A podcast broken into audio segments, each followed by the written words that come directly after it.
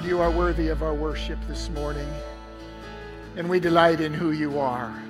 You are our Savior. You are the lover of our souls. You are the love of our lives, and we praise you and we glorify you. and we exalt you this morning. Church, would you be seated as we prepare to receive communion and those of us who are gathering online, if you want to collect those communion elements. You know, when we sing that song, because the Holy Spirit is in us, something rises up and says, Yes, Jesus, be magnified in my life. Be magnified in my life. And let me tell you a secret He is never more magnified in our lives than when we receive His grace. That's when He's most magnified. When you, like Peter, humble yourself and say, Lord, wash my feet too. Wash me too, Lord. In that moment, He's magnified. In that moment, He becomes great in the temple of our hearts. In that moment, the whole reason He came is broadcast in the heavens. He came to save us and to give us His grace. That's what this communion is about. So I want to invite you, if you just tear off kind of the top part of this, you'll find a communion wafer. It's kind of a two part thing here. And then right behind that, you tear back again, and the juice is underneath it. I always think every time we come to this moment, church, every month, I think that for thousands of years, all over the globe, our brothers and sisters have been doing the same thing. And we join with them in this moment. And Christ is magnified in us.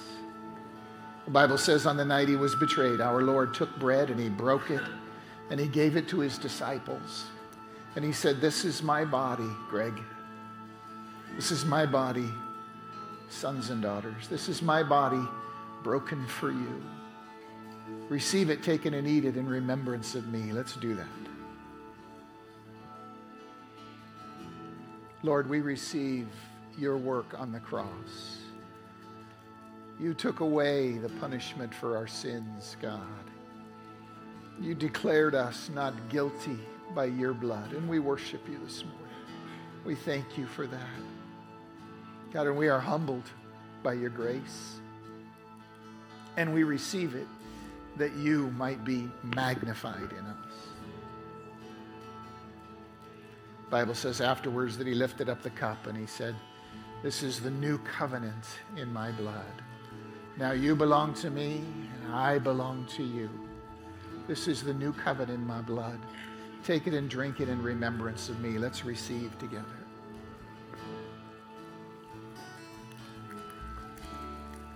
Lord Jesus, we delight to belong to you, to be your people. Be glorified this morning in our hearts, in your church, in this place, in this moment, as we worship you. Be magnified in us, we pray. We pray it in Jesus' name. Would you stand as we continue in worship, church?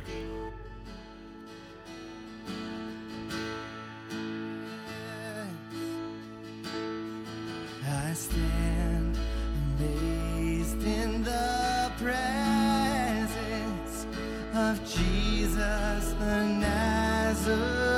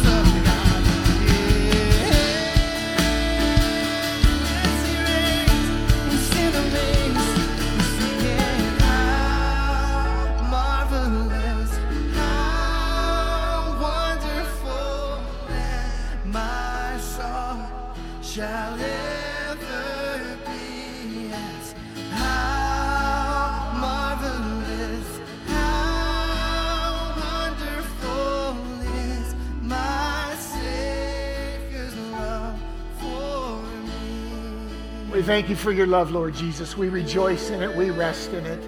You have made us ours. We trust your word. Heaven and earth may pass away, but your word remains our firm foundation. Be glorified in your church. We pray it in Jesus' name. Amen. Amen. Good morning, church. It is great to see you. Listen, nothing pleases our Father more than our love for one another. Would you take a moment and just greet your neighbor? And since we didn't meet last week, maybe ask them what their name is again, just so you can remember. Take a moment and say hi to somebody this morning.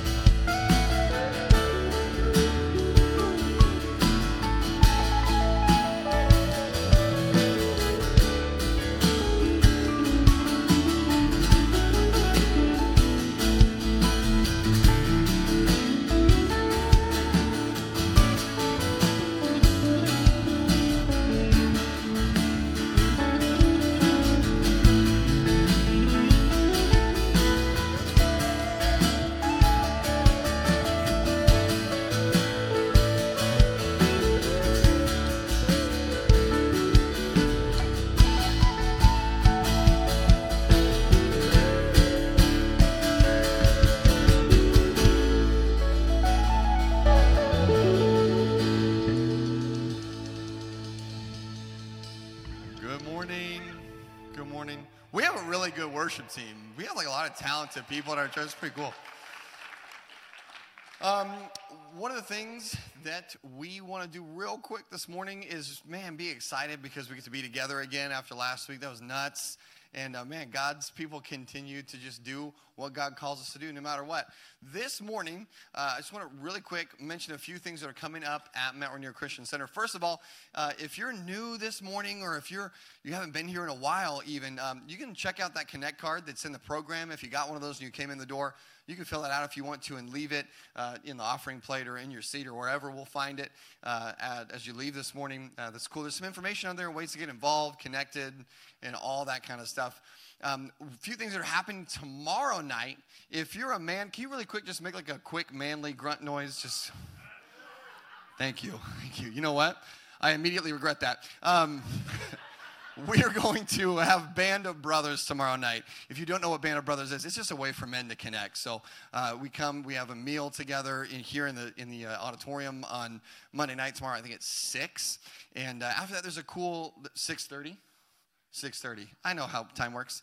And um, i have to tell myself 6 so i'll be there on time at 6.30 and we have a meal together. We have a cool lesson uh, a way for god to help us grow as men. So if you're available you're free and you want to come check that out uh, we'll be here. It'll be cool uh, and, then we have sisters of strength which is a similar deal that happens with our women in a couple weeks and then on march uh, 21st i wanted to talk really fast about uh, how we're just going to have like a hangout for if you're in your 20s or your 30s uh, we're going to have a hangout for you specifically here at the church. Uh, we're going to play some games, have some food, have some snacks. There will be childcare provided if you're one of those people who has kids. okay, and um, no, please, for real, uh, seriously, we just, we want people to come out. So if you want to come hang out and you want to bring your kids, we'll have childcare provided. It'll be a lot of fun, and that's it. Uh, go ahead and do this for me real fast. We're to get ready for the message. If you have a Bible, uh, you can turn to uh, Matthew chapter six, and we'll get ready for the message. Thank you, Pastor Darius. And it is great to see you this morning, church. We missed you a ton last week. I was miserable to be around last Sunday. Um, but, you know, to kind of fill you in on what happened last week. So, not only did the windstorm, like it did for some of you, do damage to the building, um, it completely tore apart our, our big tent over there that we use on Wednesday night for the kids. And that was quite an accomplishment because that thing was heavy duty and, and rated up to 90 mile an hour winds when we bought it. And it was bent and twisted and broken and all porn. But, but maybe even more amazing, um, when we came down on Saturday to clean all that up, we found that that wind was blowing so hard that it not only blew wind, uh, snow in the vents in the attic, it drifted in the attic. It was like two feet deep in the attic from end to end which completely shorted out our fire alarm security system and caused a raft of other electrical problems that we had to deal with. And that's what happened last Saturday night. And can I just can I just ask you to feel for my wife?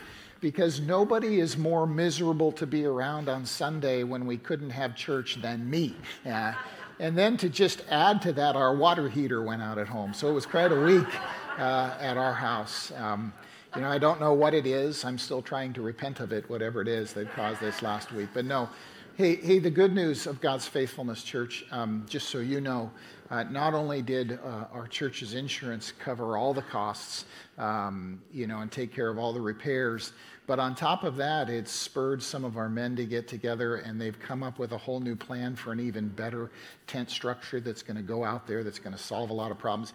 And, um, you know, when we bought that original tent, it's a heavy duty professional thing. We bought it early last year and we paid $22,000 for it. But as a church, we were completely reimbursed for it by our insurance. The net effect was that we rented that tent out there for eight months for about 500 bucks, which isn't terrible. Uh, when you consider that renting it for one weekend was 2500 bucks. So um, god was gracious and faithful all the way through. Thank you to folks who showed up and cleaned up messes. We had people climbing in the attic and bringing out snow by the garbage bag full uh, last week. So can we just appreciate all the folks that came down and spent all their time doing that That was a really big deal. And you know, it happened so suddenly on, on Saturday night, it was unable for us to turn things around fast enough to, for Sunday morning. So i it's great to see you again this week and to be back uh, where we belong. Uh, grab your Bible, if you would, and open it to Matthew's Gospel, chapter 6. And um, next week, we're going to finish this teaching series that we began at the beginning of the year called CrossFit, in which we've been exploring a promise that Jesus made to us, a, a, very timely promise in this season of pandemic and overcoming all the challenges and struggles that we've had to in this last year. Jesus said this He said, Come to me when you're weary and burdened, and I'll give you rest. I'll give you what that inward part of you craves in a time like this. I'll give you rest even in the midst of trials. Come to me, all you who are weary and burdened, and I'll give you rest. Take my yoke upon you and learn from me, for I am gentle and humble in heart, and you'll find rest for your soul. So, what Jesus was saying is let, let, let my leadership become real and practical in your life. Take my yoke upon you. And if you do, you'll find the rest that your soul craves. And we've been exploring what that looks like. In the first week, we heard that it means listening to Jesus. The second week, we heard that it, it means serving one another.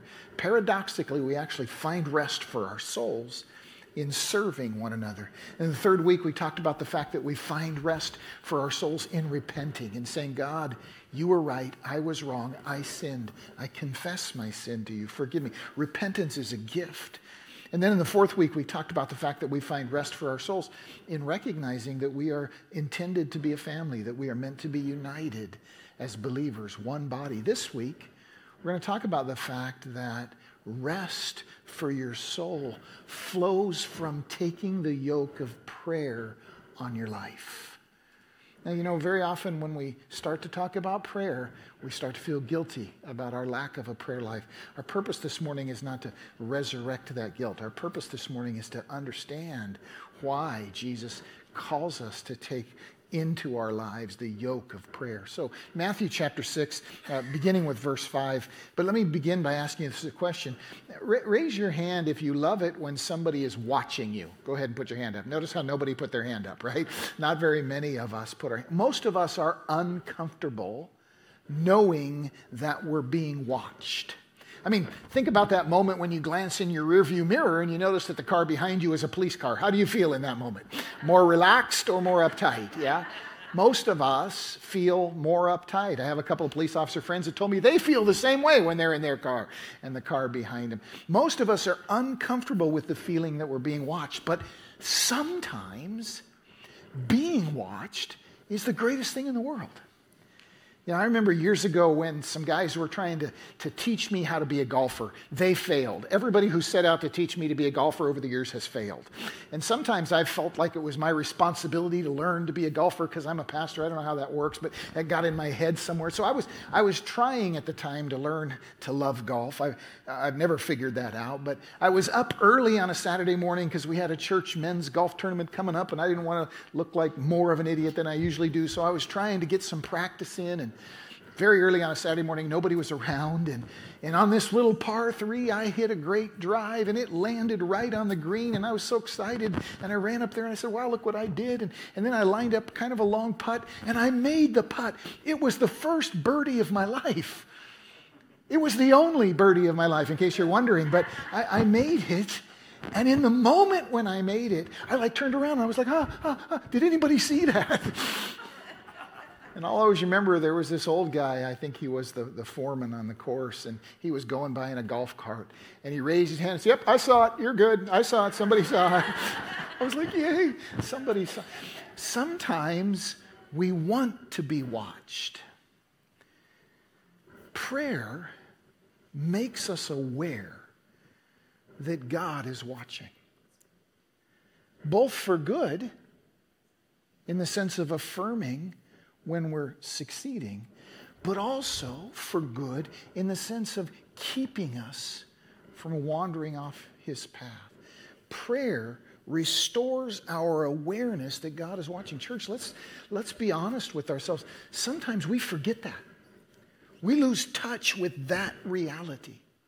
But knowing that He's watching, being aware that He is watching, pulls out of us our best selves. And that happens, that happens in two ways. First, knowing that God is watching, and prayer makes us aware of that. Knowing that God is watching can keep us from very great disasters. The next time that you feel the strong pull of real temptation, pause for a moment and pray and become aware that God is present in that moment. And you'll find a, a kind of change inside of you as you become freshly aware that He's watching. Prayer does that, but it also helps us remember that we will be rewarded for things, lots of things that our world doesn't champion. Prayer pulls out our best selves because it makes us aware that a Father God is watching us. And inside of both of those realities, we find rest for our souls. Let's listen to Jesus talk about prayer for a moment and then unpack it together. Matthew chapter 6, beginning with verse 6. The Lord is speaking, and here's what he says He says, when you pray, Greg, when you pray, don't be like the hypocrites. They love to pray standing in the synagogues and on the street corners to be seen by men. Sometimes we misunderstand that word hypocrites. I want to touch on it in a moment. He said, I tell you the truth, they have received their reward in full. But but when you pray, listen carefully, church, because sometimes there's a whole mythology in our church subculture about prayer. Jesus says, when you pray, go into your room, close the door, and pray to your Father who is unseen. Then your Father, who sees what is done in secret, will reward you. And when you pray, don't keep on babbling like pagans. They think they will be heard because of their many words. Don't get hung up on the, the term pagans. It just refers to those people who don't know God. Focus instead on the thought that they think they will be heard because of their many words. Don't be like them. Your Father knows what you need before you ask Him. Let's pause for a moment, friends, and, and take this in because here's the reality. If we're honest with ourselves, most of us feel self conscious about our lack of prayer. And sometimes we try to address that by getting more determined, by making New Year's resolutions, so to speak, about prayer. But really, we will pray as we understand what God does in it, as we begin to grasp why he calls us to prayer. So let's listen to what Jesus is saying in this moment. First of all, he says, Don't be like the hypocrites. Now, that word is full of pejoratives in our modern context. It, it, it, it is a word that has come to mean something it didn't mean in the moment that Jesus used it. The word Hippocrates for, uh, is the Greek version, and it means simply actors. It means pretenders. Today it's got all this two faced connotation to it, and, and it's like a negative for a person who's false in public than they are in private. Well, newsflash, most of us are. And in this moment, that's not what Jesus is emphasizing. In this moment, he's, he's talking about actors, people who play a part, who pretend uh, to have a connection uh, with God. For some, prayer is a way to show off their so called faith. That's why Jesus says in verse 5 they just want to be seen. Be careful, friends, of thinking that the key to prayer is what happens in public. Jesus says the key to prayer is what happens in private.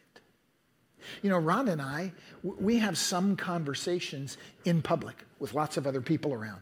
A lot of our conversations are overheard by family or friends or folks that we go to church with, but our most significant conversations, as in your life, are the ones we have in private, the ones when the two of us just sit down and talk turkey. Jesus said, Let your prayer life be like that. Let it be a coming away with me in private intimacy. Sometimes we think that the key to our prayer life is to gather everybody together and have a big prayer meeting. There's nothing wrong with a prayer meeting. It's wonderful things that happen in a prayer meeting. But Jesus says the most important part of prayer is what you do in private when you get alone with Him and have those intimate conversations. Jesus says people who pray for public notice have received their reward in full. In other words, what happens in the moment when they pray is all that will ever happen. In other words, their prayers are, are, are, a good show, but that's all they are. They are powerless. Nothing real comes from them.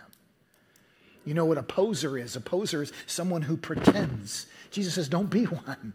You know, guys, when you stand in front of the mirror and suck in your tummy and then tell yourself that, you know, that's what your waist size is. I just went and bought some jeans. I was tempted to make my waist size one too small.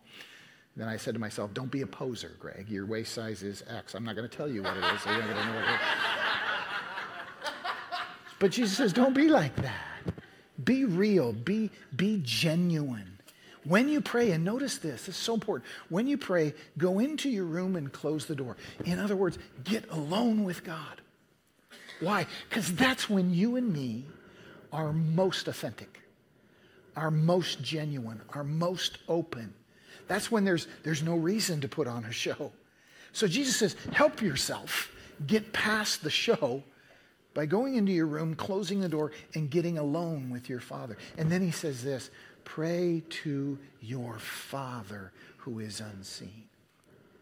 In other words, become aware of what is unseen. Friends, sooner or later, you and I are going to have to acknowledge that the most significant realities in life are the unseen ones. Every one of us has a date with the unseen realities.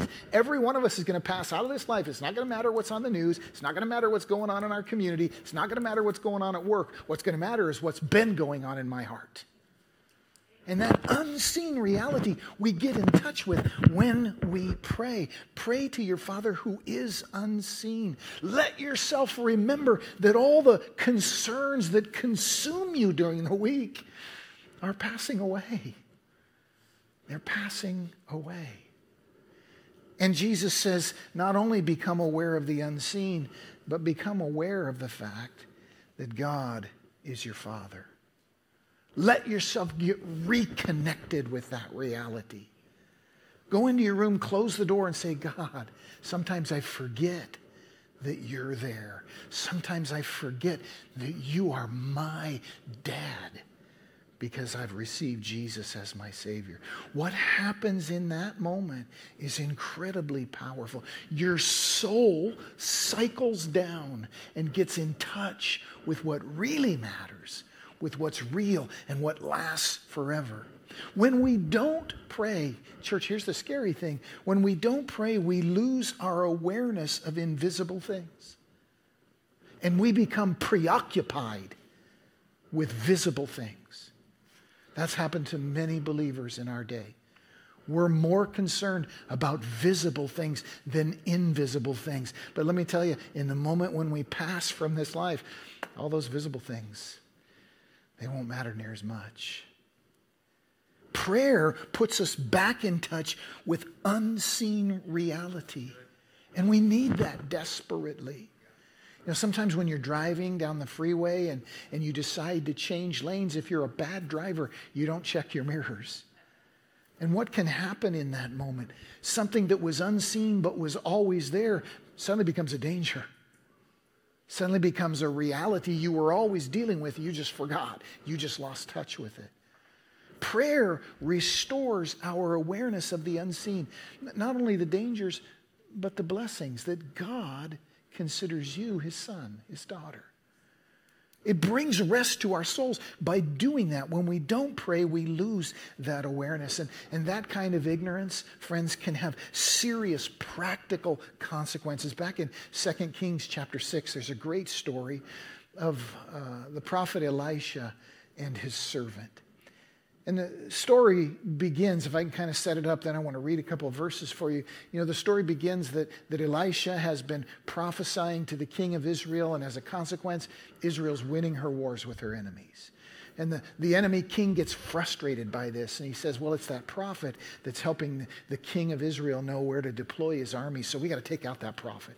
So he sends an army, he sends a hand picked uh, group of soldiers to surround the city where Elisha lives and to capture him and to kill him. And early the morning that that army arrives, Elisha's servant gets up. And, and here's what the Bible tells us when the servant of the man of God got up and went out early the next morning, he found that an army with horses and chariots had surrounded the city. Oh, my Lord, what shall we do? The servant asked. Don't be afraid, the prophet answered. Those who are with us are more than those who are with them. And it's not spelled out in the scripture, but it's revealed by Elisha's prayer. The servant looked around and said, What are you talking about? I don't see anybody but the enemy. I don't see anybody but the forces of evil who are surrounding our city and about to conquer it and about to take it down. If there's ever a time to panic, it's now, the servant is thinking.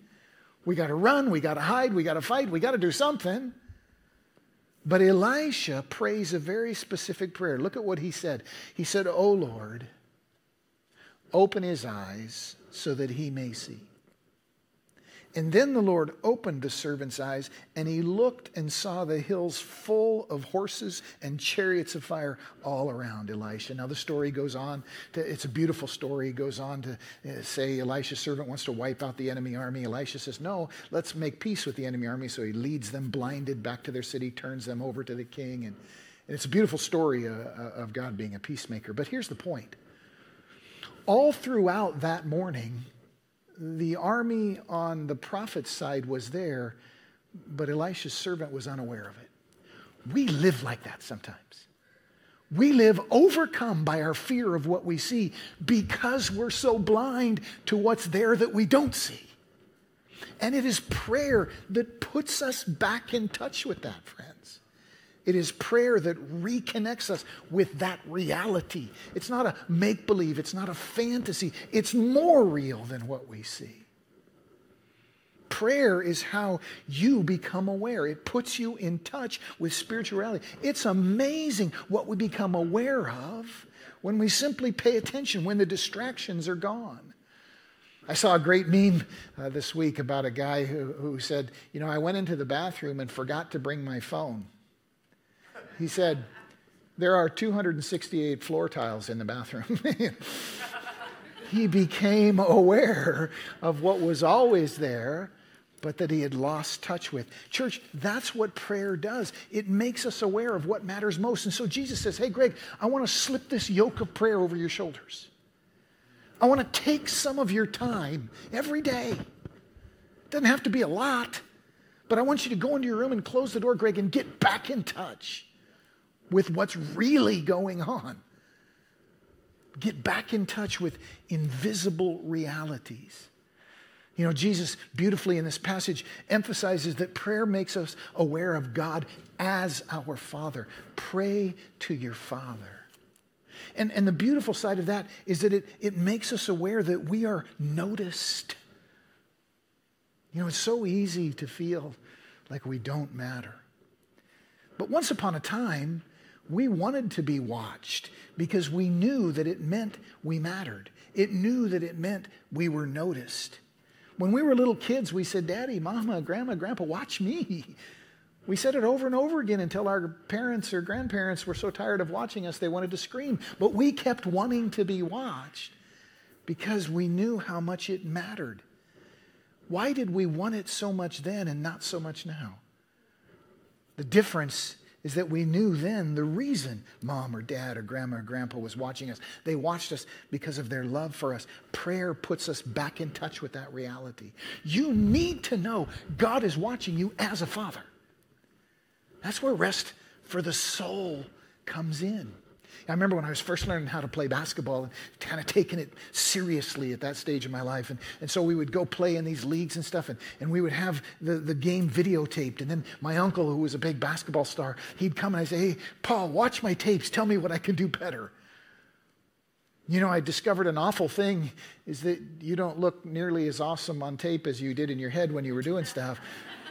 But I also learned that, wow, my uncle could see things. Oh, you're doing that right, Greg. Do this also. Add this to that. And, and I wanted to be watched. God says, I want you to feel that way. And prayer puts you in touch with me as your father. Uh, church, understand our best selves happen when we know we're being watched in this way. And so Jesus says, verse 6 Then your father who sees what is done in secret will reward you. You need to know you're being watched, coached, led, taught, noticed in these ways. Prayer does that. And out of that flows rest for our souls. Now, Jesus teaches us something else important about prayer here. He, he says it isn't just a tool, it's a relationship. Very often, what we're tempted to do is reduce prayer to a tool. We got a pile of tools in the garage to get things done. Prayer goes in that box with all the other stuff. It's a way to get things done. Well, friends, it is much more than that. It's why Jesus says, verses 6 to 8, when you pray, don't keep on babbling like the pagans. They think they'll be heard because of their many words. Don't be like them. Your Father knows what you need before you ask Him. Many times people hear that and they go, well, then why pray? Talk about missing the point. Don't you want your kids to talk to you? Not just about what they want, but about what's going on in their lives? And don't you want to be part of that conversation so that you can shape them and parent them and help them and raise them? In the same way, God says, don't treat your conversations with me as a to do list or a shopping list. He says, much more than that. I know what you need before you ask, but let's talk about it because that's where we grow. Notice the emphasis on the Father again. And notice that when you when you remember that, that He is Father, when you remember that you're in relationship with Him, then you don't pray to inform Him of what He doesn't know, but to remember who He is. Our son's 26 years old now, lives in another city, engaged. Sometimes he'll just call up. And our custom in the past has been to expect him to want something. So the phone will ring, Rhonda will answer. I'll say, What does Isaiah want? You know, because he's got that call. But more and more, he just calls up to say, Hey, what are you guys doing? What's going on? What's going Let me tell you about what's going on in my life. And we look forward to those calls. And it's not that we don't still do stuff, it's not that we don't still step in and help, but but you know, the calls are much more than that. And because of that, they're much better for him and they're much better for us. God says, understand that's what I'm looking for in prayer. When we forget this by not praying, we reduce prayer to a kind of cold, mechanical, administrative exercise like filing for your car tabs every year. And then we wonder why we don't pray. It's because of what we've turned it into in our heads and hearts. Many folks can't get past prayers that aren't answered in the way or time they want, and so they don't pray. But God teaches us, church, God teaches us very clearly that there are lots of reasons for prayers that aren't answered in the way and time that we want. Let me take just a couple of minutes and talk about that. For example, over in 1 Peter chapter 3, verse 7, the Bible says this Husbands, be considerate as you live with your wives. Treat them with respect as the physically weaker partner and as heirs with you of the gracious gift of God, so a gracious gift of life, so that nothing will hinder your prayers. If you're mistreating your wife, God says, hey, that's going to be a factor in our conversations. In fact, sometimes I'm just not going to answer your prayers if you're mistreating your wife. And, and we can flip that script as well, it goes both ways. But the important thing to understand is that God says, hey, because prayer is not just a tool, it's a relationship, I'm looking at your whole life. I'm looking at everything that's going on in your life. Hinder in this passage can mean two things. It can mean that God doesn't answer the prayer, but it can also mean that you'll just stop praying. Mistreating your wife, your spouse, will cause you to avoid prayer. The scripture also tells us that indifference to those in need outrages the Father. Isaiah the prophet declares in chapter 1 When you spread out your hands in prayer, I'll hide my eyes from you. Even if you offer many prayers, I will not listen because your hands are full of blood. Stop doing wrong and learn to do right. Seek justice, encourage the oppressed, defend the cause of the fatherless, plead the case of the widow. God says, if you choose not to do those things, well, then I'm going to choose not to respond to your prayers sometimes. So you see, prayer becomes much more than a tool to get things done, it becomes a relationship with a living Father. That comes in as well in 1 John chapter 5 verse 14 when the scripture says this is the confidence we have in approaching God that if we ask anything according to his will he hears us. Church, God answers and doesn't answer prayer in the time and way we want from his wisdom and from his love. That's why Jesus said remember when you pray you're talking to your dad. I'm sure there was probably a time in your life when your dad said no, not now. No, I want you to learn something, so we're going to do it this way, not the way you want.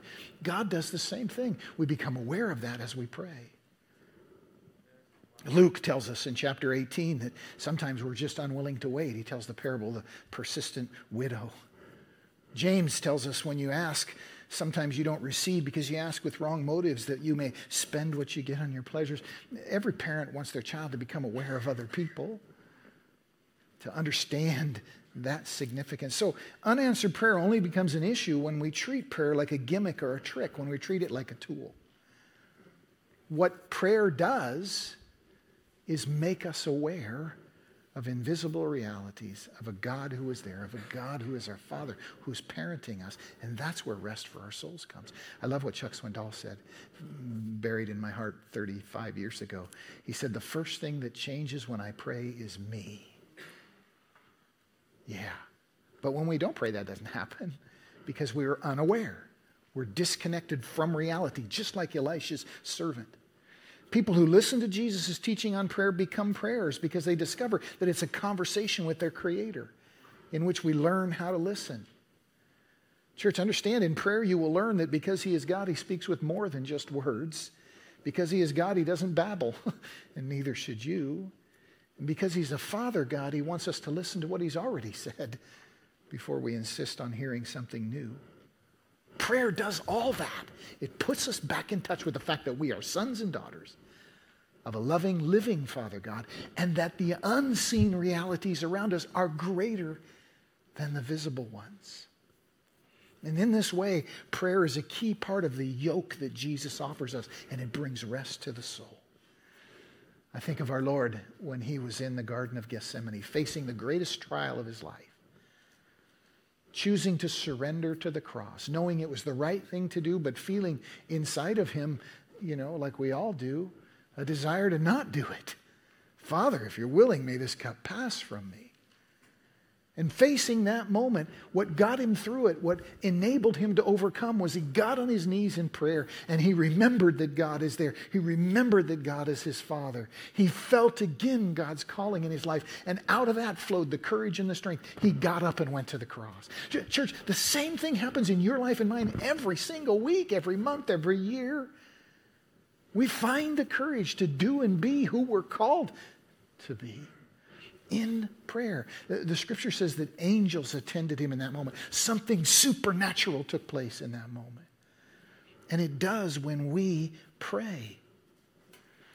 Prayer creates that awareness. And that awareness does beautiful things. It washes away our fears and it reminds us that God notices and sees us and rewards us. The Bible tells us in 1 Peter chapter 5 verse 7 cast all your anxiety on him because he cares for you. That's what happens when you get with God in prayer. You get back in touch with that.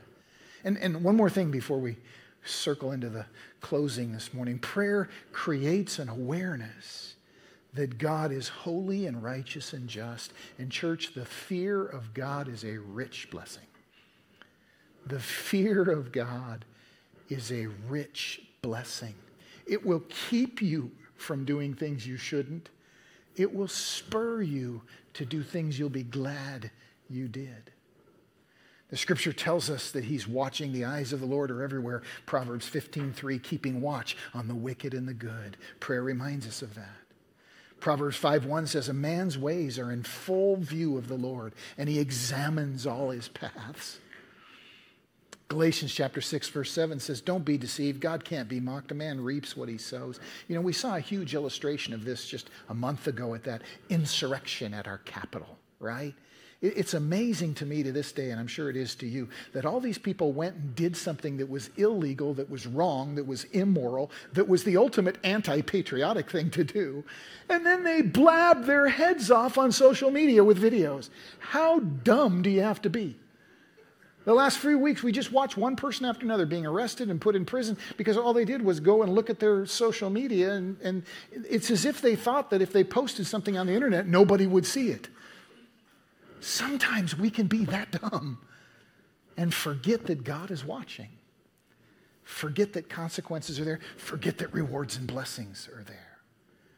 Prayer makes us aware again. We rise from prayer fully aware.